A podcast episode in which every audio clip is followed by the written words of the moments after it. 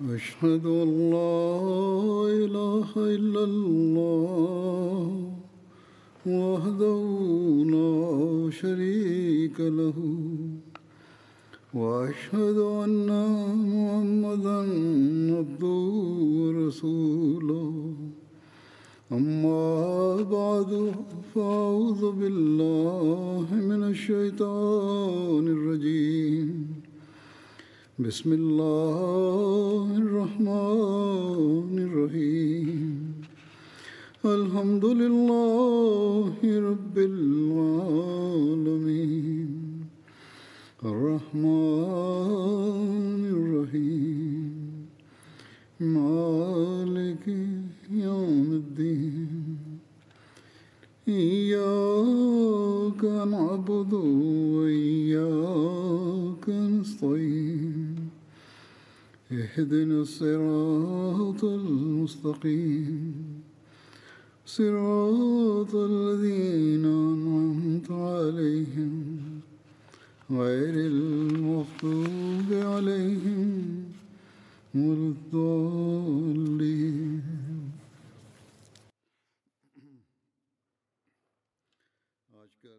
في هذه الأيام يجري ذكر سيدنا عمر رضي الله عنه. وسأواصل الحديث اليوم أيضا في الموضوع نفسه. يقول سيدنا المصلح الموعود رضي الله عنه جاء في رواية عن عمر رضي الله عنه أنه عندما أجلي اليهود والنصارى من اليمن بحسب أمر رسول الله صلى الله عليه وسلم اشترى أراضيهم. يتابع حضرته رضي الله عنه قائلا الأراضي في اليمن التي كانت تحت تصرف اليهود والنصارى كانت من نوع يدفع عليها صاحبها الخراج. ولكن عمر رضي الله عنه استعاد تلك الأراضي من اليهود والنصارى وأجلاهم من جزيرة العرب.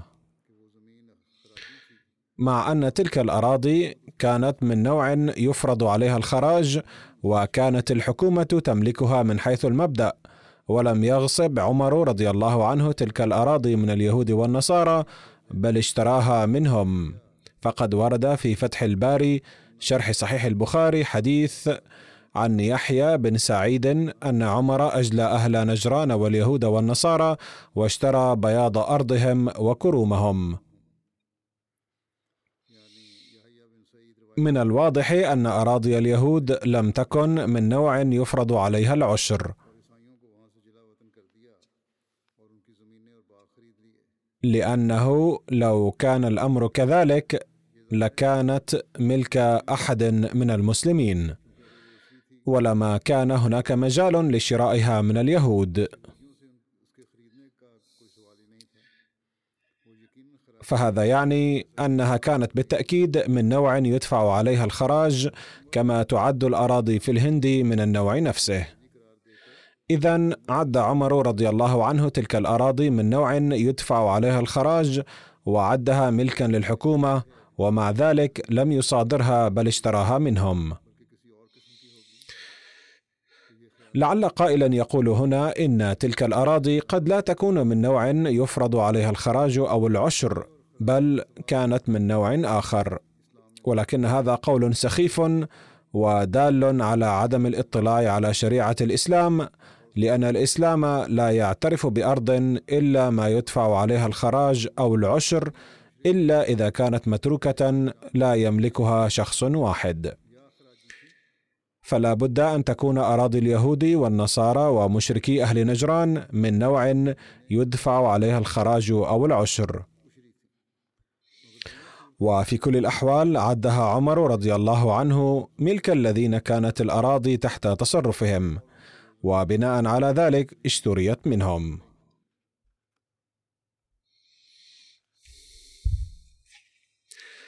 ثم يقول سيدنا المصلح الموعود رضي الله عنه في بيان منع اتخاذ العبيد في الإسلام إلا أسر الحروب. يقول الله تعالى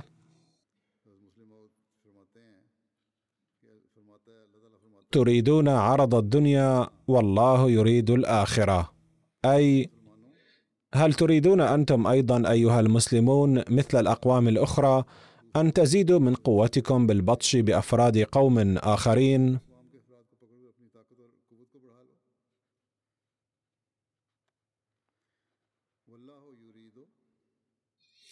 ولكن الله تعالى لا يريد أن تتبعوا اناسا آخرين بل يريد أن تعملوا بما هو خير لكم ويجعلكم مستحقين لرضا الله تعالى في الآخرة. وخير لكم لنيل مرضاة الله تعالى ومن حيث العاقبة ألا تحسبوا أحدا إلا الأسرى الذين بطشتم بهم في الحرب. فهذا يعني أن اتخاذ أي نوع من الأسرى سوى أسر الحرب ليس مسموحا في الإسلام مطلقا.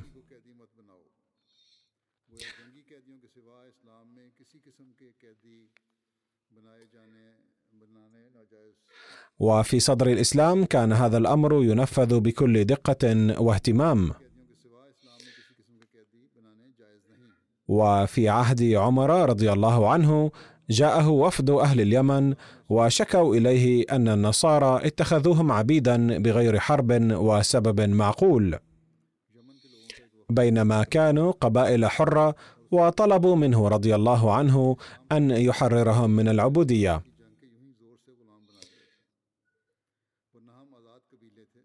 قال عمر رضي الله عنه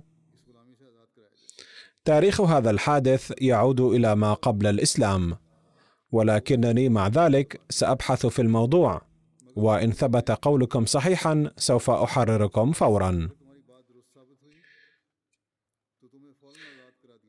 يقارن سيدنا المصلح الموعود رضي الله عنه بين قوانين أوروبا الحالية وبين تعليم الإسلام الذي عمل به عمر رضي الله عنه وطمأن أصحاب الشكوى بشأن شكواهم. أما ما حدث في أوروبا هو أن أهلها ظلوا يستعبدون الناس إلى بداية القرن التاسع عشر لتزدهر تجارتهم وزراعتهم. مما لا شك أنه يمكن العثور في تاريخ الإسلام على عبودية غير إسلامية ومع ذلك لا يعثر في أي مكان على تقدم التجارة أو الصناعة على مستوى الدولة بواسطة العبيد. هذه الفكرة ليست موجودة في الإسلام أصلا.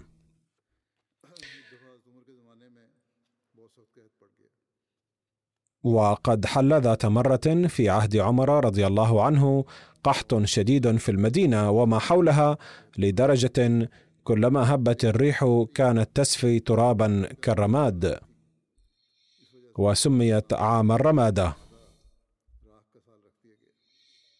وفي رواية عن الحارث بن عوف عن أبيه أن هذا العام سمي عام الرمادة لأن الأرض اسودت من قلة المطر حتى عاد لونها شبيها بالرماد وبقي الحال على هذا المنوال إلى تسعة أشهر. وفي رواية عن حزام بن هشام عن أبيه قال لما صدر الناس عن الحج سنة ثمان عشرة أصاب الناس جهد شديد وأجدبت البلاد وهلكت الماشية وجاع الناس وهلكوا حتى كان الناس يرون يستفون الرمة ويحفرون نفق اليرابيع والجرذان يخرجون ما فيها. عن ابن عمر أن عمر بن الخطاب كتب إلى عمرو بن العاص عام الرمادة بسم الله الرحمن الرحيم. من عبد الله عمر أمير المؤمنين إلى العاص بن العاص سلام عليك. أما بعد أفتراني هالكا ومن قبلي وتعيش أنت ومن قبلك؟ فيا غوثاه ثلاثا. قال فكتب إليه عمرو بن العاص.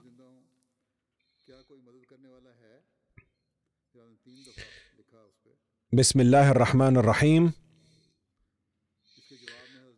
لعبد الله عمر أمير المؤمنين من عمرو بن العاص. سلام عليك. فإني أحمد إليك الله الذي لا إله إلا هو. أما بعد أتاك الغوث فلبث لبث.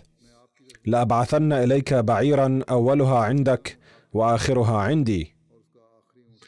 كان عمرو بن العاص والي مصر قد أرسل ألف بعير مع الغلال والسمنة والأقمشة. وأرسل سعد والي العراق ثلاثة آلاف بعير مع الغلال والسمنة والأقمشة كما أرسل معاوية والي الشام ألفي بعير مع الغلال والسمنة والأقمشة. قال فلما قدم أول الطعام كلم عمر بن الخطاب الزبير بن العوام فقال له تعترض للعير فتميلها إلى أهل البادية فتقسمها بينهم. فوالله لعلك ألا تكون أصبت بعد صحبتك رسول الله صلى الله عليه وسلم شيئا أفضل منه.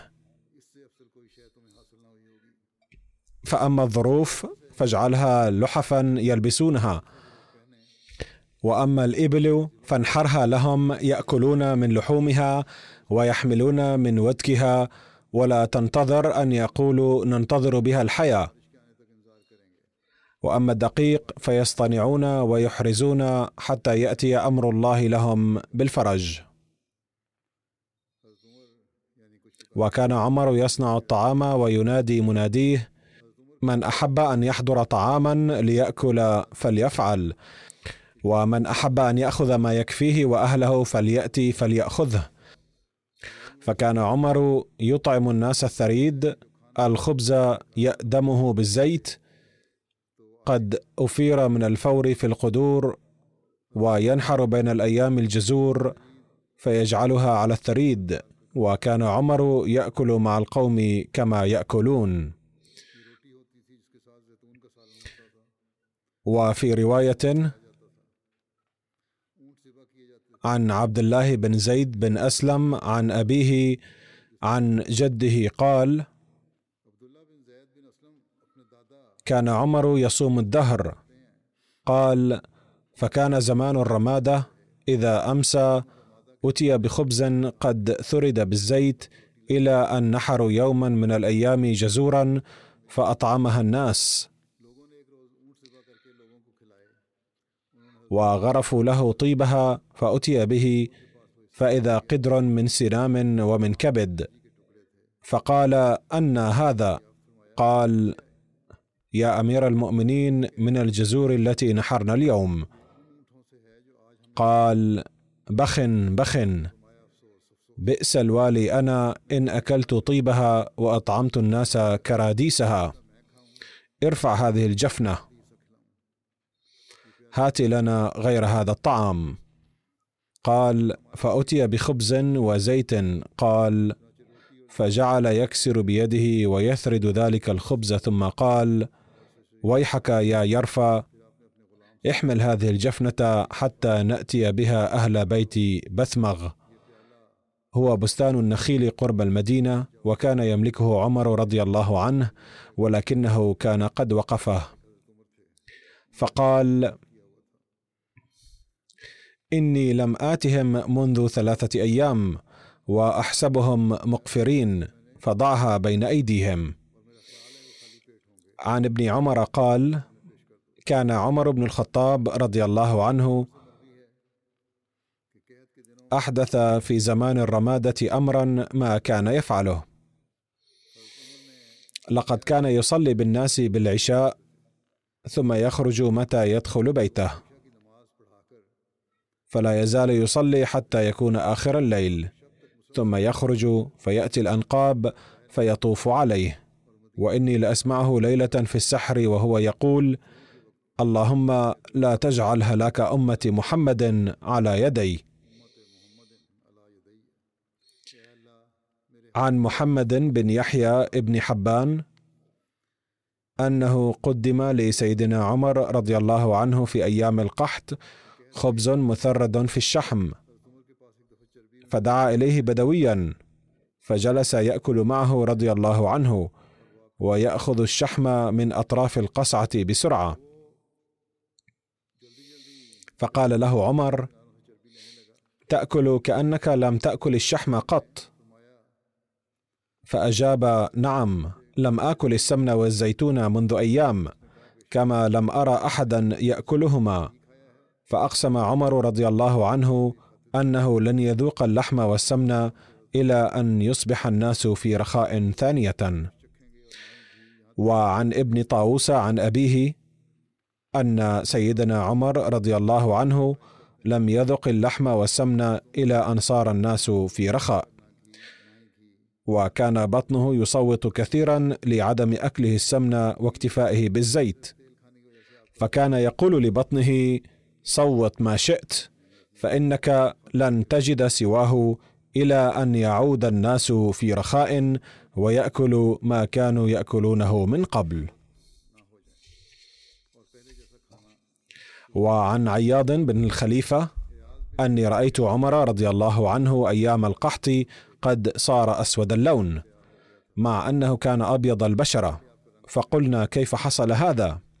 قال الراوي كان عمر رجلا من العرب يتناول السمن والحليب ولكن عندما حل القحط حرم على نفسه هذه الأطعمة إلى أن يعود الرخاء للناس فبدأ يأكل بالزيت فتغير لونه ثم من كثرة الجوع تغير أكثر.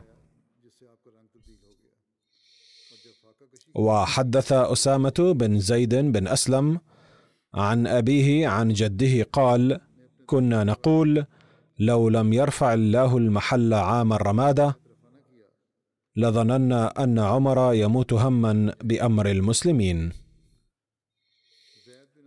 وعن زيد بن أسلم عن أبيه قال لما كان عام الرمادة تحلبت العرب من كل ناحية فقدموا المدينة فكان عمر بن الخطاب قد أمر الصحابة يقومون عليهم في أطراف المدينة ويخدمونهم ويقسمون عليهم أطعمتهم وإدامهم. فكانوا إذا أمسوا اجتمعوا عند عمر فيخبروه بكل ما كانوا فيه. وكان الأعراب قد اجتمعوا في مختلف أنحاء المدينة. فسمعت عمر يقول ليلة وقد تعشى الناس عنده أحصوا من يتعشى عندنا فأحصوهم فوجدوهم سبعة آلاف رجل. وقال أحصوا العيالات الذين لا يأتون والمرضى والصبيان فأحصوهم فوجدوهم أربعين ألفا. ثم مكثنا ليالي فزاد الناس فأحصوا فوجدوا من تعشى عنده عشرة آلاف والآخرين خمسين ألفا. فما برحوا حتى أرسل الله السماء. فلما مطرت رأيت عمر قد وكل كل قوم من هؤلاء النفر بناحيتهم يخرجونهم إلى البادية ويعطونهم قوتا وحملانا إلى باديتهم. ولقد رأيت عمر يخرجهم هو بنفسه. أي كان الناس قد اجتمعوا حول المدينة من شتى الأماكن فرارا من الجوع فكان الطعام يقدم لهم فلما تحسنت الظروف بنزول الغيث وصلحت الأرض للزراعة أمرهم سيدنا عمر أن ارجعوا إلى دياركم واعملوا في أراضيكم واعمروها ثانية. وورد في تاريخ الطبري عن انتهاء هذا القحط أن رجلا رأى في المنام أن النبي صلى الله عليه وسلم يحث على الدعاء. فنادى عمر في الناس بأداء صلاة الاستسقاء. وقال عمر رضي الله عنه إذا بلغت البلاء مدته وذروته انكشف إن شاء الله تعالى. وما أذن لقوم في الطلب إلا وقد رفع عنهم البلاء. فكتب عمر رضي الله عنه إلى أمراء الأمصار اغيثوا أهل المدينة ومن حولها بصلاة الاستسقاء. فإنه قد بلغ جهدهم. وأخرج عمر رضي الله عنه المسلمين إلى العراء لصلاة الاستسقاء. فخرج وخرج معه العباس ماشيا. فخطب فأوجز. ثم صلى ثم جثى لركبتيه وقال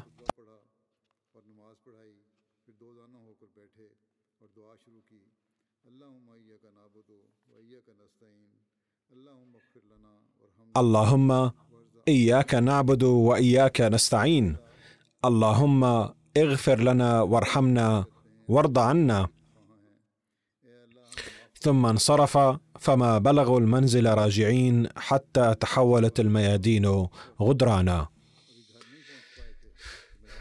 وفي رواية أن سيدنا عمر رضي الله عنه قال اللهم كنا إذا أمحلنا استسقينا بنبيك فكنت تغيثنا بالمطر. فنتقرب إليك الآن بعم نبيك. فاكشف عنا القحط وأغثنا بغيث مغيث. فما غادروا أماكنهم حتى بدأ الغيث ينزل.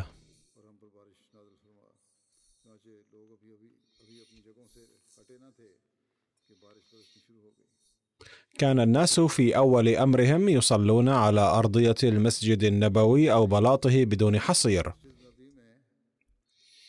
فكان التراب يصيب جباههم وقت السجود.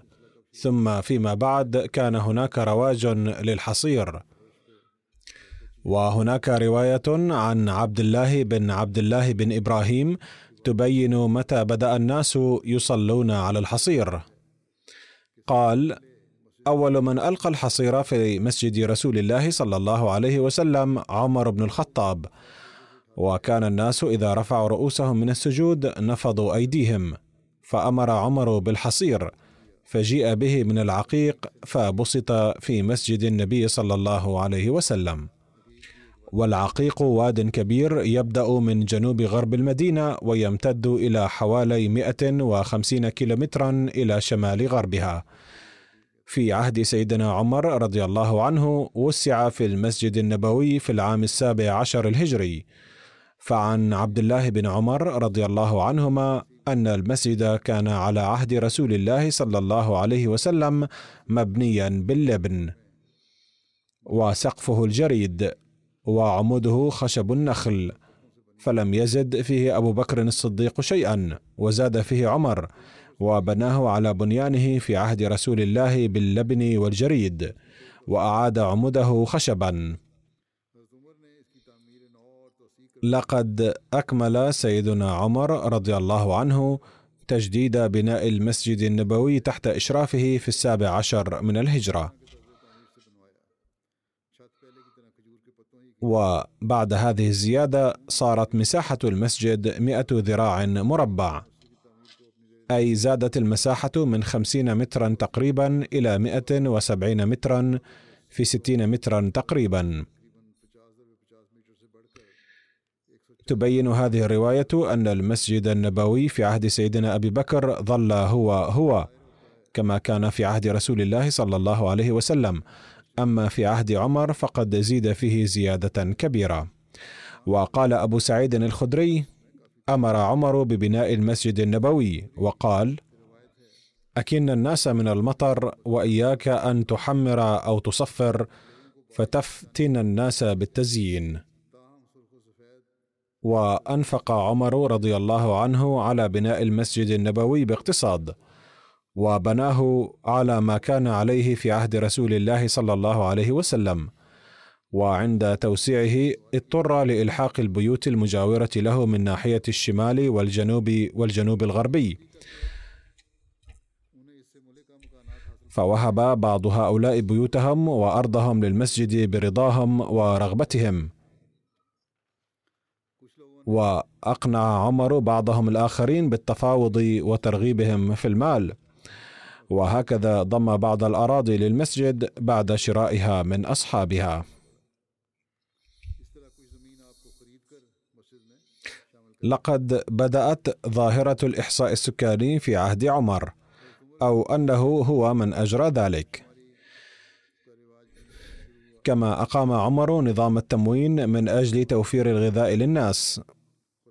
كتب المصلح الموعود رضي الله عنه عن كيفية إدارة الحكومة الإسلامية ونظامها في عهد عمر وعن التغييرات التي أحدثها والأمور الجديدة التي بدأ بها في الأمور الإدارية. فيقول أول عمل قام به النبي صلى الله عليه وسلم بعد هجرته إلى المدينة هو أنه جعل أصحاب المال والعقار إخوة للفقراء. إذ كان الأنصار أصحاب مال وعقار ولكن المهاجرين لم يملكوا شيئا منها. فأقام النبي صلى الله عليه وسلم بينهم المؤاخاة وجعل كل صاحب مال وعقار أخا لمن لا يملك شيئا. فعمل به الأنصار إلى حد المبالغة والمغالاة. فلم يتقاسموا مع المهاجرين أموالهم وعقارهم فحسب بل من كان عنده زوجتان عرض على أخيه المهاجر أنه مستعد أن يطلق زوجته ليتزوجها. وهذا أول مثال للمساواة التي أقامها النبي صلى الله عليه وسلم بين الناس بعد وصوله إلى المدينة فورا.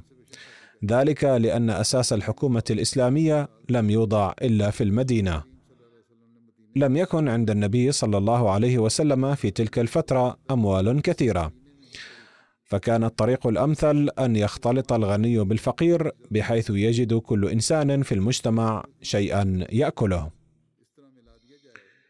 وقد عمل النبي صلى الله عليه وسلم بهذه المساواة في إحدى الحروب أيضا ولو بأسلوب آخر. ففي إحدى الغزوات علم النبي صلى الله عليه وسلم أن بعض المسلمين قد نفد زادهم، وأن بعضهم لا يزال عنده زاد كاف. فأمر النبي صلى الله عليه وسلم الجميع أن يحضروا ما عنده من الزاد. فجمعه في مكان وقد جعل لكل واحد منهم نصيبا محددا منه. فكانت هذه محاولة أخرى لإيجاد طعام لكل إنسان. فكان الجميع يأكلون منفردين ما استطاعوا ذلك. ولكن عندما تعذر هذا وكان هناك خطر أن يظل البعض جياعا قال النبي صلى الله عليه وسلم لا أسمح لكم الآن أن تأكلوا فرادا. بل سوف أطعم الجميع سويا من مكان واحد. لقد جاء هذا القرار وفقا لما كان يقتضيه الموقف دون الحاجة إلى إقامة نظرية الاشتراكية أو الشيوعية. على أي حال يقول الصحابة لقد عملنا بأمر النبي صلى الله عليه وسلم بحذافيره حتى إذا كان عند أحد منا تمرة واحدة رأينا أكلها خيانة كبرى. ولم نلبث حتى جئنا بها إلى مخزن الطعام. هذا نموذج ثاني للمساواة قدمه النبي صلى الله عليه وسلم. أي بقي هذا النموذج ساريا للعمل ما كانت الظروف المادية حرجة. ثم جاءت الخيرات والثروات بكثرة حيث فتح الله تعالى على نبيه صلى الله عليه وسلم خزائنه. ولكن لم يرد الله تعالى إقامة هذا النظام بكل تفاصيله إلا بعد النبي صلى الله عليه وسلم لكي لا يقول الناس أنه كان خاصا بالنبي صلى الله عليه وسلم ولا يحق لأحد سواه إقامته. أي عندما جاءت الثروات والخيرات رجع الناس إلى سابق عهدهم ولكن الله تعالى هيأ الظروف لإجراء نظام المساواة لاحقا بعد وفاة النبي صلى الله عليه وسلم. كيف حصل ذلك؟ يقول المصلح الموعود رضي الله عنه: على أي حال عندما أراد الله تعالى إقامة نموذج مثالي للمساواة على يد النبي صلى الله عليه وسلم قدم الأنصار عقاراتهم وأراضيهم للمهاجرين فور وصولهم إلى المدينة ولكنهم لم يرضوا بأخذها مجانا بل قالوا نقوم بزراعة أرضكم ونعطيكم نصيبكم من ريعها. لم يقصر الأنصار في إعطاء إخوانهم ما عندهم ولكن المهاجرين لم يقبلوا عرضهم شاكرين. ومثاله أن بعض الدول تقدم لمواطنيها مساعدة وفق نظام السلع المدعومة ولكن بعضهم لا يقبلها وهذا لا يعني أن الدولة مقصرة. بل الحق أنها قد أدت واجبها ولكن الرجل لم يقبل عرضها. كذلك فإن الأنصار عرضوا على المهاجرين كل شيء ولكن المهاجرين لم يأخذوا منهم شيئا. إذا فإن النبي صلى الله عليه وسلم قد بدأ العمل بهذا النظام في حياته، حتى إنه لما دخل ملك البحرين في الإسلام أمره النبي صلى الله عليه وسلم أن يعطي كل من ليس عنده أرض من رعاياه أربعة دراهم وكسوة كي لا يتعرض للجوع والعري. أما بعد ذلك فأخذت الثروات تتدفق على المسلمين، وبما أنهم كانوا قليلي العدد مقارنة مع هذه الثروات فلم تكن هناك حاجة إلى سن قانون جديد لأن الهدف كان يتحقق على ما يرام والقاعدة أن القوانين إنما تسن عند الخطر. أما إذا لم يكن هناك خطر فالحكومة مخيرة في سن القانون أو عدمه. والآن يأتي ذكر ما بدأت به ولكن تخلل تفصيل أمور أخرى في سرد هذا الأمر وهو كيف بدأ هذا النظام بعد النبي صلى الله عليه وسلم. فلما توفي النبي صلى الله عليه وسلم وانتشر المسلمون في شتى البلاد والأقطار دخلت شعوب أخرى في الإسلام بكثرة. كان العرب يعيشون كشعب موحد محافظين على المساواة فيما بينهم ولكن عند انتشار الإسلام في أقطار أخرى ودخول الشعوب المختلفة في الإسلام أصبحت قضية تأمين الخبز لهم مشكلة كبيرة.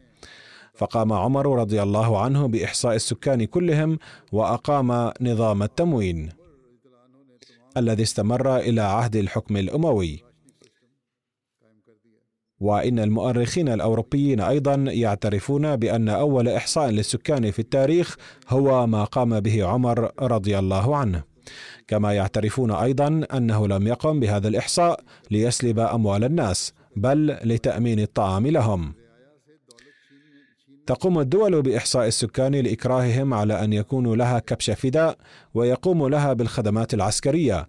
أما عمر رضي الله عنه فلم يقم بإحصائهم ليجعلهم كبش فداء بل ليؤمن لهم الطعام أي ليعرف كم هو عدد السكان وكم من الطعام يحتاج لتوفيره لهم. فبعد هذا الإحصاء أخذت رعيته كلها يحصلون على الطعام بحسب نظام خاص. كما يتلقون مساعدة مالية لسد الحاجات الأخرى.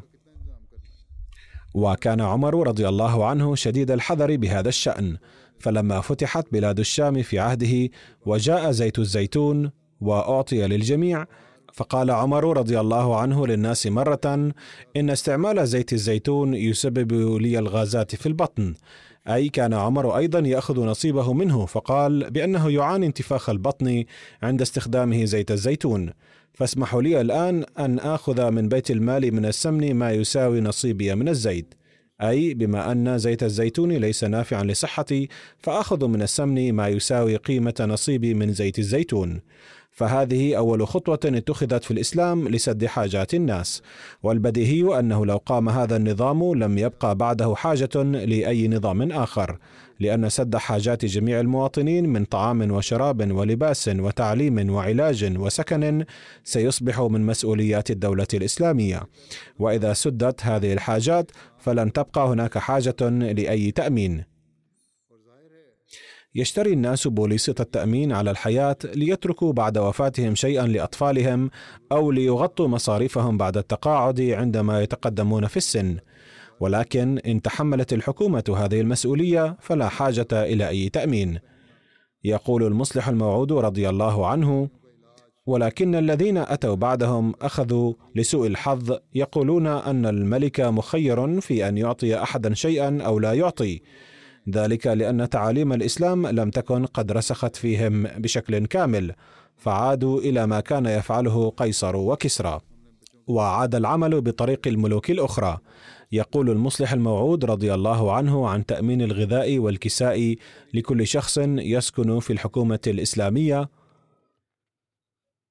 ولقد طبقت الحكومة الإسلامية هذه الأحكام إذا ملكت الأموال هيأت لكل شخص الغذاء والكساء. كما نرى أن النظام الإسلامي لما اكتمل في عهد عمر رضي الله عنه كان على الحكومة عندئذ أن تهيئ الغذاء والكساء لكل إنسان وكانت الحكومة تؤدي واجبها هذا بكل اهتمام. وتحقيقا لهذا الهدف قام سيدنا عمر رضي الله عنه بإحصاء سكاني ففتحت السجلات ودونت فيها أسماء جميع المواطنين. ويعترف المؤرخون الأوروبيون أيضا كما ذكر سابقا أن أول إحصاء سكاني في تاريخ الإنسانية قام به سيدنا عمر رضي الله عنه وهو الذي فتح نظام الدواوين والتسجيل أول مرة. ولم يكن الغرض من هذا الإحصاء إلا توفير الطعام واللباس لكل مواطن وكان يتحتم على الحكومة أن تعرف عدد سكان البلد. اليوم يقال إن روسيا السوفيتية قامت بتوفير الطعام واللباس للفقراء مع أن الإسلام هو الذي بدأ بهذا النوع من النظام الاقتصادي. ففي عهد سيدنا عمر رضي الله عنه دون في السجلات اسم كل شخص مع زوجته وأولاده في كل قرية ومدينة. ثم تم تحديد الغذاء الذي لا بد أن يوفر لهم لكي يعيش به من يأكل قليلا ومن يأكل كثيرا. ورد في كتب التاريخ أن سيدنا عمر رضي الله عنه لم يضع في الاعتبار المواليد الرضع في أول الأمر بل لم يكن هؤلاء يتلقون هذه المعونة من الدولة إلا بعد الفطام. فقد ذكرت لكم في الخطبة الماضية أن عمر رضي الله عنه خرج في إحدى الليالي يتفقد أحوال رعاياه. فمر بخيمة يبكي فيها وليد. فتوقف عندها بعض الوقت فوجد أن الوليد لا يزال يبكي وأمه تحاول أن تنومه فلما طال هذا المشهد دخل عمر في الخيمة وقال للمرأة لماذا لا ترضعين ولدك حتى ينام؟ فهو يبكي منذ وقت طويل. فقالت وهي لا تعرف أن عمر هو الذي يكلمها. أيها الرجل ألا تعرف أن عمر قد قرر عدم توفير الطعام للرضع من قبل الحكومة؟ ونحن عائلة فقيرة نعيش بصعوبة. ففطمت ولدي هذا لكي أتلقى له المعونة من بيت المال. فابني لا يبكي إلا بسبب خطأ عمر الذي سن هذا القانون. فعاد عمر رضي الله عنه أدراجه وهو يقول من شدة الحزن كم من ولد للعرب تسببت في فطامه يا عمر بسن هذا القانون الظالم وجعلت الجيل القادم ضعيفا فأنت المسؤول عن هذا الإثم كله عند الله. ثم توجه إلى بيت المال وفتح الباب وحمل كيسا من الدقيق على ظهره. وحين قال له بعض خدمه دعني أحمل عنك هذا الكيس. قال كلا أنا المخطئ ويجب أن أتحمل أنا تبعات ذنبي. ثم حمل الكيس إلى المرأة. وفي اليوم التالي أصدر الأمر بتقديم المعونة لكل وليد بدءا من يوم ولادته لأن أمه التي ترضعه بحاجة إلى غذاء أكثر. ثم يقول سيدنا المصلح الموعود رضي الله عنه إن الإسلام وحده فرض واجبات الحكومة فالإسلام يرى أن توفير الطعام واللباس والسكن لكل مواطن مسؤولية الحكومة وأن الإسلام وحده أسس هذا المبدأ قبل غيره. والآن تقلده الحكومات الأخرى أيضا لكن ليس بالوجه الكامل. حيث تقدم التأمينات وتقاعدية عائلية. لكن المبدأ القائل بأن توفير الطعام واللباس لكل مواطن في مرحلتي الشباب والشيخوخة هي مسؤولية الحكومة فلم يقدمه أي دين آخر قبل الإسلام. يكون الهدف من إحصاء الحكومات المادية فرض الضرائب وجمع المعلومات كم يتوفر من الشباب للجيش عندما تطرأ الحاجة. أما أول إحصاء في الحكومة الإسلامية الذي ظهر في عهد سيدنا عمر رضي الله عنه فكان الهدف منه توفير الطعام واللباس لجميع المواطنين وليس الحصول على الضرائب. والتأكد كم من الشباب يمكن أن يتوفروا عند الحاجة. كلا بل كان الهدف من ذلك الإحصاء توفير الطعام واللباس لكل مواطن. صحيح أن إحصاء حصل في عهد النبي صلى الله عليه وسلم أيضا لكن في ذلك الوقت لم تكن حكومة إسلامية. لذا كان الهدف من ذلك الإحصاء معرفة عدد المسلمين فقط. أما الإحصاء الأول في الحكومة الإسلامية فكان في عهد سيدنا عمر رضي الله عنه وكان الهدف منه توفير الطعام واللباس لكل مواطن. وكم هو مهم هذا الأمر حيث يتحقق به السلام في العالم. فمجرد القول لأي شخص أن يقدم الطلب فسوف يدرس فليس في وسع غيرة كل إنسان أن تطلب الطلبات ثم تدرس. لذا قد عين الإسلام المبدأ أن توفير الطعام واللباس لكل مواطن مسؤولية الحكومة فهو يوفر لكل فقير وثري حتى لو كان عنده عشرات الملايين وحتى لو كان يمكن أن يقدمه لغيره وذلك لئلا يجد أي مواطن عارا في الحصول على المعونة. فالأثرياء إذا كانوا متقين فسوف يقدمون نصيبهم للمحتاجين بدلا من استعمالهم الشخصي لها.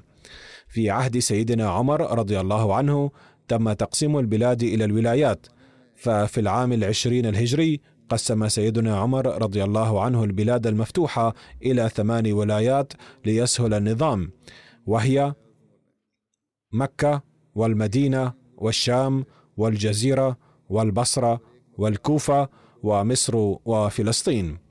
ثم في عهده رضي الله عنه أقيم نظام الشورى.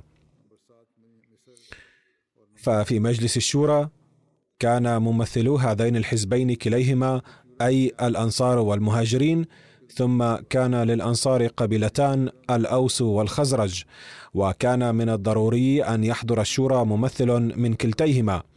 في هذا المجلس كان يحضر سيدنا عثمان وسيدنا علي وسيدنا عبد الرحمن بن عوف وسيدنا معاذ بن جبل وسيدنا أبي بن كعب وسيدنا زيد بن ثابت رضي الله عنهم.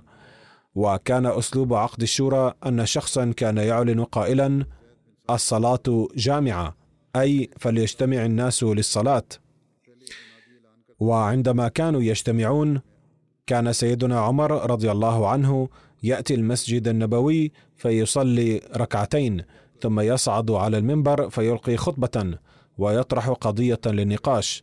فكانت قرارات هذا المجلس كافية في الأعمال اليومية البسيطة. أما إذا طرأت قضية مهمة فكان الأنصار والمهاجرون يعقدون جلسة عامة وباتفاق الجميع يبت في القضية. فكل نوع من القضايا مثل رواتب الجيش وترتيب المكتب وتعيين العاملين وحرية تجارة الشعوب غير الإسلامية وتشخيص الخراج منهم وغير ذلك تناقش في مجلس الشورى ويبت فيها. وكان مجلس الشورى يعقد الجلسة عند طرأ الحاجات الخاصة. وإضافة إليه كان هناك مجلس آخر يناقش فيه الأمور الإدارية المهمة اليومية وهذا المجلس كان يعقد جلساتها دوما في المسجد النبوي وكان يحضره الصحابة المهاجرون فقط. فالأخبار التي كانت تتوارد من الولايات والمحافظات يوميا إلى مركز الخلافة كان سيدنا عمر رضي الله عنه يرفعها إلى هذا المجلس وإذا كان هناك أمر بحاجة إلى النقاش طلب رأي الناس أيضا. وإضافة إلى أعضاء مجلس الشورى كان للشعب أيضا حق في إبداء الرأي في الأمور الإدارية. كان حكام الولايات والمحافظات يعينون عادة بحسب رغبة الشعب بل كان ذلك يتقرر أحيانا بالانتخاب. حين بدأ تعيين جباه الخراج في الكوفة والبصرة والشام كتب سيدنا عمر رضي الله عنه إلى هذه الولايات الثلاثة أن يرسل الناس بحسب رغبتهم اسم شخص يكون عندهم أكثر الناس أمانة وكفاءة. كيف كان سيدنا عمر رضي الله عنه يعين العاملين وما هي التوجيهات التي كان يعطيهم؟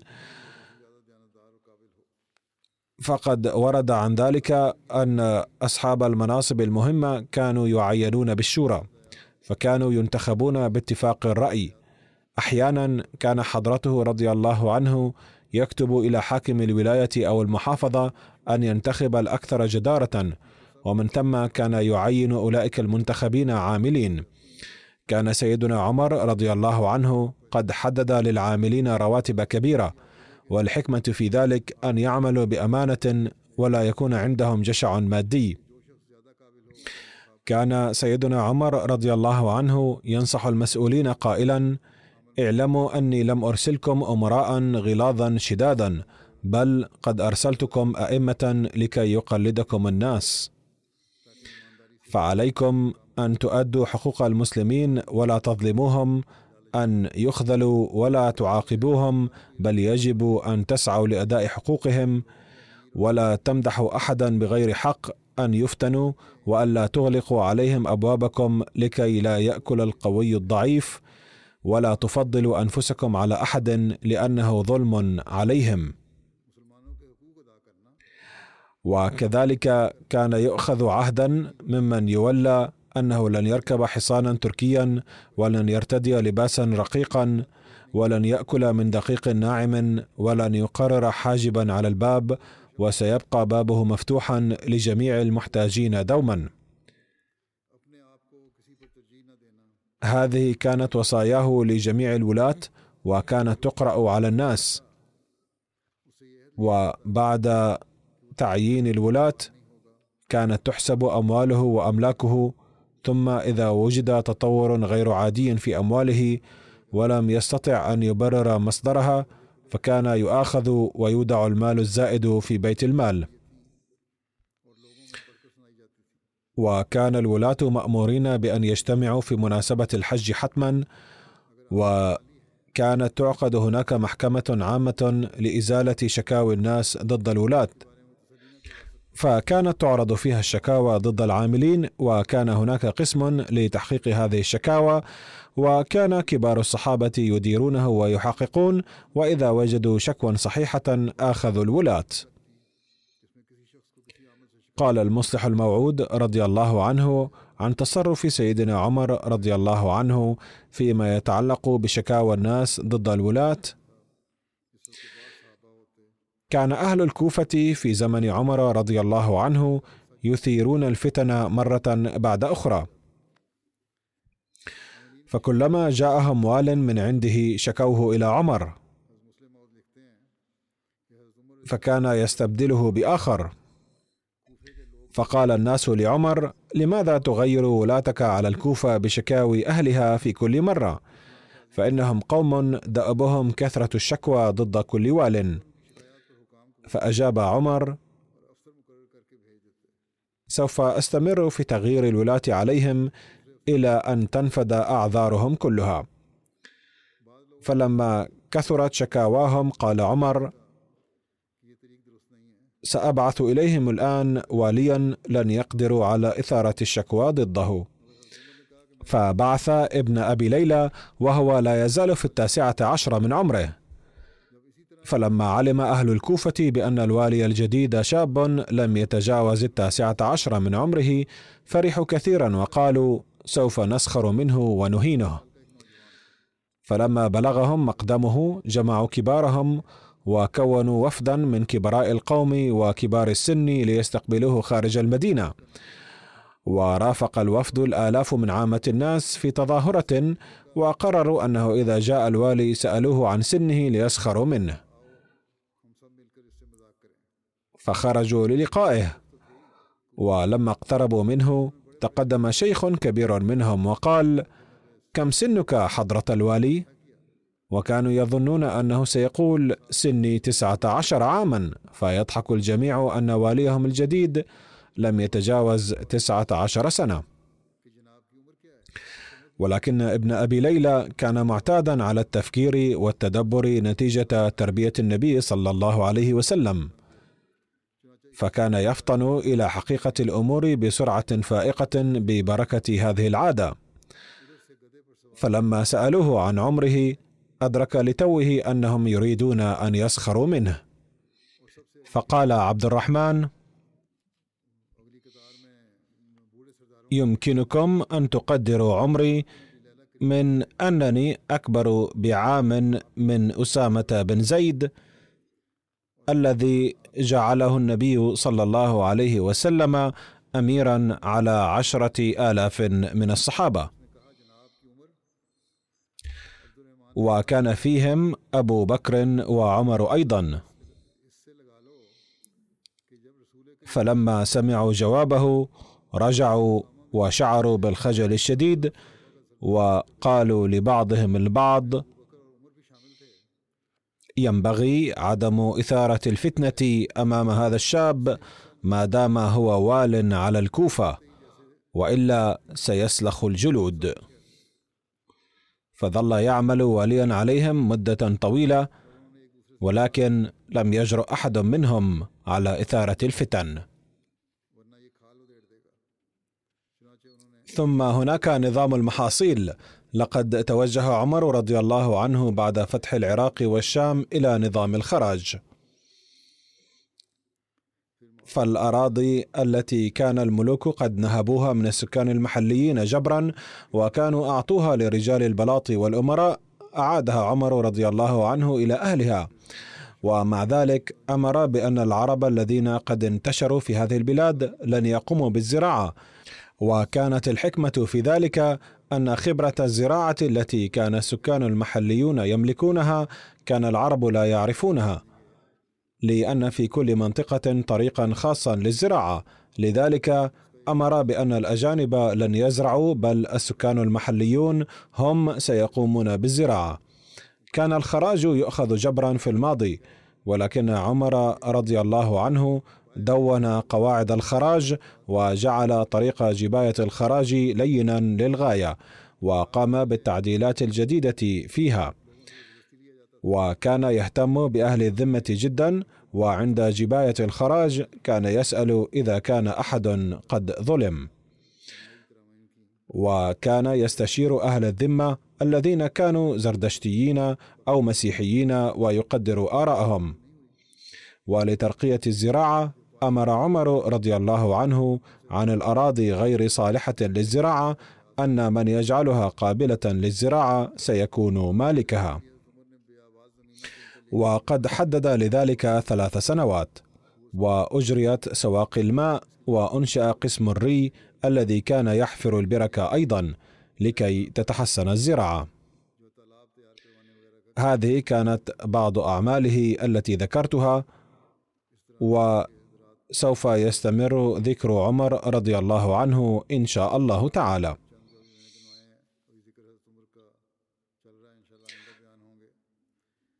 والآن أريد أن أعلن شيئا وهو الموسوعة الأحمدية التي ستطلق اليوم.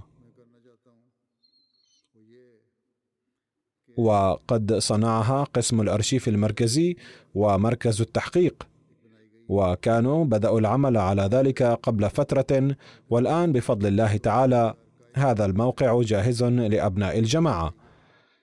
ويمكن زيارته بواسطة الرابط التالي www.ahmadipedia.org حيث ستفتح صفحة رئيسة فيها محرك البحث لبحث المواد. وهو بسيط وسهل للبحث وفي الموقع كتب الجماعة والمعلومات الأساسية عن الأشخاص والوقائع والعقائد والبنايات. وإذا بحثتم فيه عن شيء وجدتم روابط للموقع المتعلقة الأخرى وفيديوهات ومقالات من جرائد الجماعة ومجلاتها حتى تتيسر لكم معلومات مفصلة عن ذلك بواسطتها.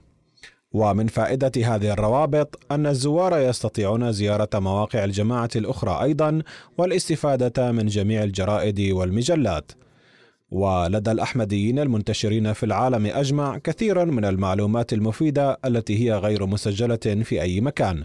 لذا توجد على هذا الموقع فرصة تحت عنوان المساهمة حيث يمكن لكم أن تحملوا ما عندكم من معلومات أو شهادات أو وثائق.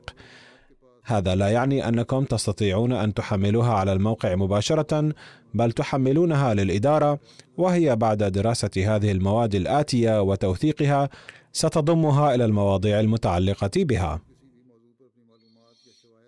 وهكذا سيكون هذا الموقع خطة مستمرة بتعاون الجماعة كلها. ويكون مفيدا لكل أحمدي بفضل الله تعالى. وإذا لم يجد احد مادة مطلوبة في الموقع فيمكن له أن يتواصل مع إدارة الموقع لكي تهيئ المادة المطلوبة على الموقع.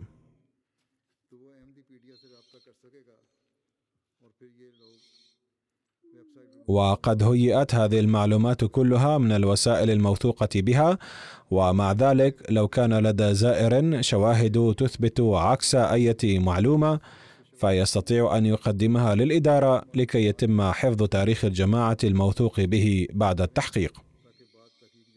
ولإعداد هذا الموقع قام قسم تكنولوجيا المعلومات المركزي بجميع الأمور الفنية بأحسن وجه وقد اجتهد هذا القسم كثيرا لذلك ومنهم عاملو القسم والمتطوعون أيضا. ولإعداد المواد بذل دعاة قسم الأرشيف المركزي والمتطوعون جهدا جهيدا بدءا من جمع المواد وترجمتها من الأردية إلى حملها على الموقع. اجتهد جميعهم للغاية من أجل الموقع. جزاهم الله تعالى خير الجزاء وسوف أطلق هذا الموقع اليوم بعد صلاة الجمعة إن شاء الله تعالى.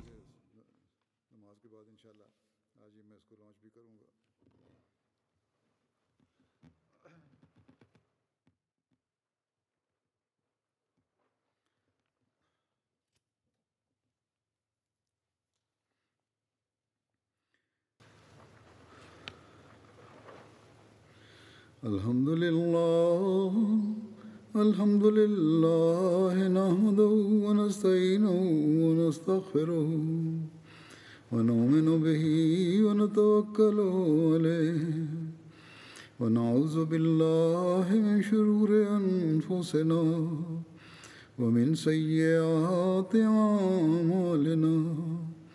من يهده الله فلا مضل له ومن يضلل فلا هادي له.